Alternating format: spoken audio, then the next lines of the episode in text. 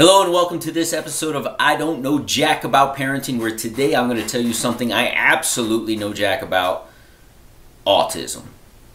Let's talk about it. So the big question is this How are parents like us, who don't have a manual, who are doing the best we can, who feel as though we aren't enough, how are we going to raise healthy, happy children who we are proud of and still keep our sanity in that process?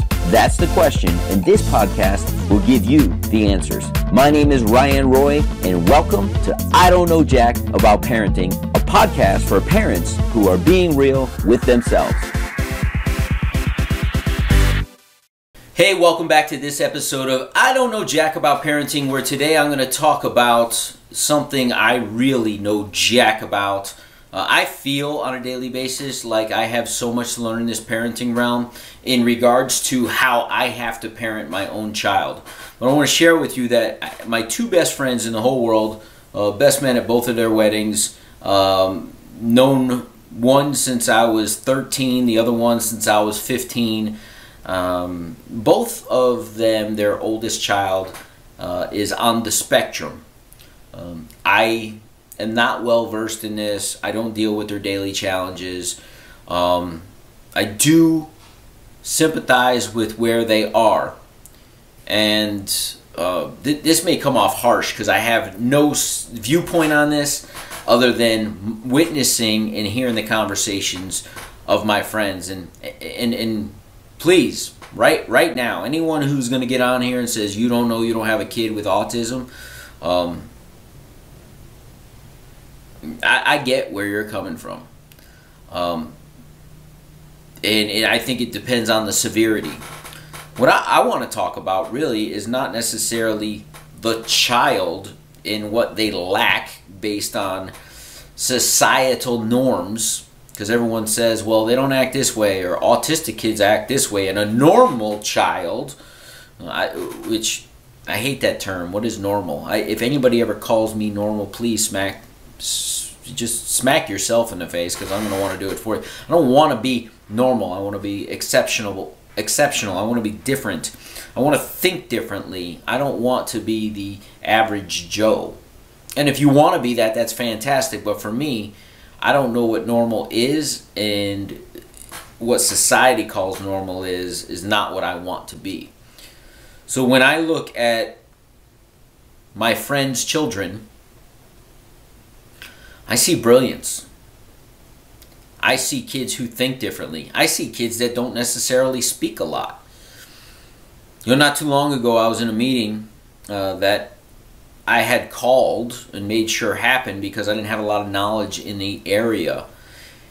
And as I was sitting back, couple people were reluctant to be in this meeting. They're like, we don't need this meeting. And I said, fantastic. You may not need, need this meeting, but we're going forward. I'm new to the team. I have no clue what's going on, and I don't need to get into the middle of this uh, without having a basis knowledge or somewhere to go. I need to sit back and hear the ideas that are happening so I could get a grasp of what's happening. About 30 minutes into this one hour meeting, the person leading the meeting, one of the ones who was reluctant to even hold the meeting, looked at me and said, Are you going to say anything here? And my response was, You know, I told you coming into this meeting I needed this meeting because I don't know what's going on. So I don't believe at this point I have an opinion to make because I don't know what's going on. And second to that, God gave me two ears and one mouth for a reason, simply because we should be listening more and speaking less. So please continue your meeting. But no, I'm listening and I'm taping, taking copious notes. When I think of a child, and I imagine that Albert Einstein, and this is an extreme case, right? Ultra brilliant. Uh, when I think of a child who doesn't speak, I like to think that they may be listening a little bit more when I hear a kid, you know, is, is isn't quite walking yet, I ask, I always ask the parents, like, "Oh my God, your kid walks so young. Uh, what what uh, man, we can't get our kid to do that." I said, "Yeah, but my kids didn't talk quite so young. They developed that skill, and then they developed the other skill." they didn't do them simultaneously. So I said, is your kid talking? Oh yeah, kid says all kinds of words. Well, in that area, your kid's developmentally faster than mine. In this area, mine's developmentally faster than yours. But to compare the two, and you want them to be even on all scales, is unfair to the child. So as I was spending some time with my friend, and uh, I asked his four-year-old a question, something as simple as, "How was your day at school?" He says uh, he's not going to answer that, right in front of him. And then I asked something else simple. And he goes, ah, he, he doesn't understand what you're saying. Again, right in front of him. I thought to myself, self. I actually thought about my friend and, and how, and has no problem doing this, but spending hundreds, if not thousands of dollars every single month for speech therapists to get his kid to try and speak. Yet, when his best friend goes to speak to his child, right in front of his child, basically gives his child permission or tells him he's incapable of doing so. I'm, I'm thinking to myself, dude, you're wasting your money. Because if every time somebody tells him he can, and you come home and right in front of him tell your friends or family or even have the belief that he can't, man, he's never going to talk because he trusts you as his father more than anybody on this planet. And you're the one telling him that he's not going to answer that or he doesn't understand, which gives him permission not to give effort. So, as I'm talking to my friend the next day, and we're just talking about life, I said, Man, I, I can't imagine the stuff you go through on a daily basis. But can I offer you a little bit of advice? He's like, Yeah, shoot. I said, do yourself and your kid a favor. When I asked him a question, you told me he wouldn't be able to answer it. When I asked him another question, you said uh, he's not going to answer it. I said, do me a favor. I'm going to be spending some time this evening with the kids. Could you not say those things and just give him the opportunity to do so and just see what happens? I said, because you given him permission not to answer, all the lessons they're teaching him at school, all the money you're spending is probably going right down the toilet because when he comes home, his dad says he doesn't need to do it or he's incapable of doing it. And he looked at me and I said, and, and, and there wasn't much said. He just kind of like gave me the nod and he thought about it.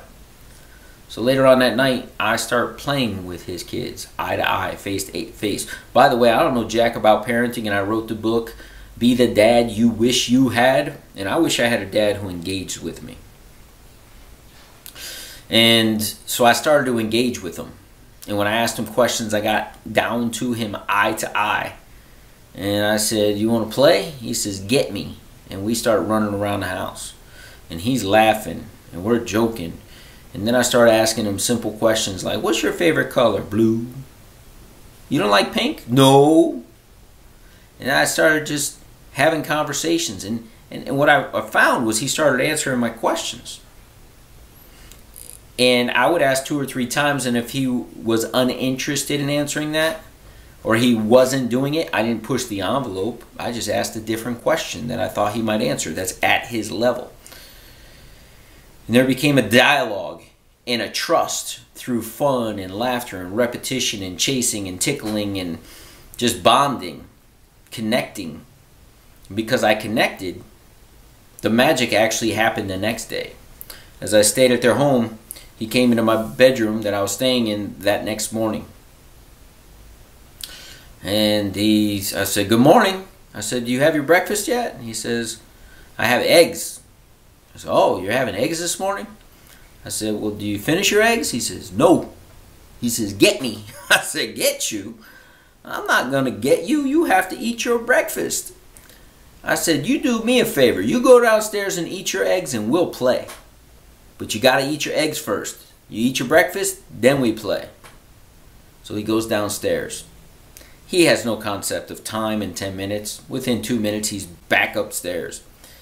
And uh, at that point, I'm talking to my wife, just wishing her a good morning, seeing how her day is going to go. And, and he's listening to me on the phone. He gets in my bed and he's just kind of waiting. And I said, Hey, Did you eat all your eggs? Nope. I said, Well, we're supposed to eat our eggs. I got off the phone with my wife. I carry him down the stairs because he said, Get me. So I said, I'm not getting you till you're done with your eggs. But when I picked him up and carried him down the stairs, I said, I got you now. I got you. And he starts giggling. I said, Let's go eat your eggs. I sit down with him. In the chair next to him, hit his little tiny table that he and his sister sit at. And I said, We're going to eat all those eggs. And, and then I think you get your favorite after this, no? He goes, Waffles with butter and syrup. I said, Yeah, you're going to get some waffles with butter and syrup, but we got to eat our eggs. But we're talking. We're just having a conversation. He eats all of his eggs. He gets his butter and waffles, butter and syrup and waffles. And I sit there and I say, Hey, those look awesome. Would you share that with me? And he puts his fork in it and he kind of gives it and I pull it off and I pop. I said, That is delicious. I understand why you like waffles with butter and syrup. And he kind of giggles. And then a, a, couple minutes later, he has a few more bites. I said, Are you you gonna share more of that with me? He goes, Yes. I said, uh, How about we do this? You eat until you're full, and I'll eat what's ever left over. But I want you to have your breakfast. Okay. Then mom comes down and she's like, Hey, we gotta get dressed for school. And he's like, No, get me. I said, Oh. I said, Let me get him dressed. So he finishes his breakfast. I, I grab him. He's like, Play. I'm like, uh. And, and I, I said, Well, we gotta get dressed. So, so as we're putting on his shorts, I said, you remember when I asked you to go down and eat your eggs while and I would be down? He says, Yes. I said, Did you eat your eggs? He says, No. I said, Well that that was the time had you eaten your eggs. We could have played. We could, you would have been done when I came down and we could have played. But right now it's it's time to get dressed and, and go to school. Do you understand? Okay. I said, but and as we're getting dressed, I said, I, I got to ask you a question. I said, I, I, I Uncle Ryan's kind of colorblind. He can't really see the color of these shoes. I think yesterday you told me they were your favorite color. What color are they again? Blue and green. Oh. Yeah. They're not yellow? No, they're not yellow. They're not purple? No, purple. Oh. Blue and green, right? Blue and green. I said, My favorite colors are blue and green too. And he lights up and he smiles. I said, We're going to have to get into the car because you and your sister have to go to school. But can I do you? Can can I walk you to the to to the car? Yes. We walk him to the car. I ask him for a high five. I ask him if he's going to have a great day. He responds to all of this. And then he goes off. You know, statistics limit our kids. Society's gonna limit our kids. Teachers are gonna say things that they probably shouldn't say to our kids. Other kids are definitely gonna say things that you never want anyone to say to our kids. They don't need to be limited at home too. Now, I brought it to his attention. Man, I don't know jack about autism. I don't know jack about parenting. What I do know is inside every body, there's something that shines. And if we allow the brightness to shine and not focus on the darkness or the problems or the challenges, we'll have an opportunity to see the light. That kid is bright. That kid is a handsome little devil. He's got the best smile and one of the best laughs I've ever heard. And if they would start focusing on making him smile more and laugh more, I imagine some of the darker days, some of the challenging parts will feel less and less. So, for you parents out there with autism, trust me, I imagine it takes a tremendous amount of patience. And I saw a smidgen, and I was an extra set of hands in the house. But it's not only autistic kids that need this like undivided attention and love. Every child needs it. And when you get those therapists that you're paying, they're probably providing that. But if you didn't have to pay those therapists and you didn't have to work as hard, could we spend 15, 20, 30 minutes a day? Because honestly, I spent about 30 minutes, not even, probably 20 minutes the night before, maybe 20 minutes the next morning. And that kid, I was his new best friend. Doesn't take a lot of time. It's just the time that we take needs to be dedicated no matter what the child's situation is. We'll see you in the next episode. Do you want to be the dad you wish you had? If so, go get my free book, Be the Dad You Wish You Had, at BeTheDadYouWishYouHad.com. Inside, you'll find my most effective 40 tips to quickly and easily transform yourself into the ideal dad. Go to BeTheDadYouWishYouHad.com now and get it while it's free.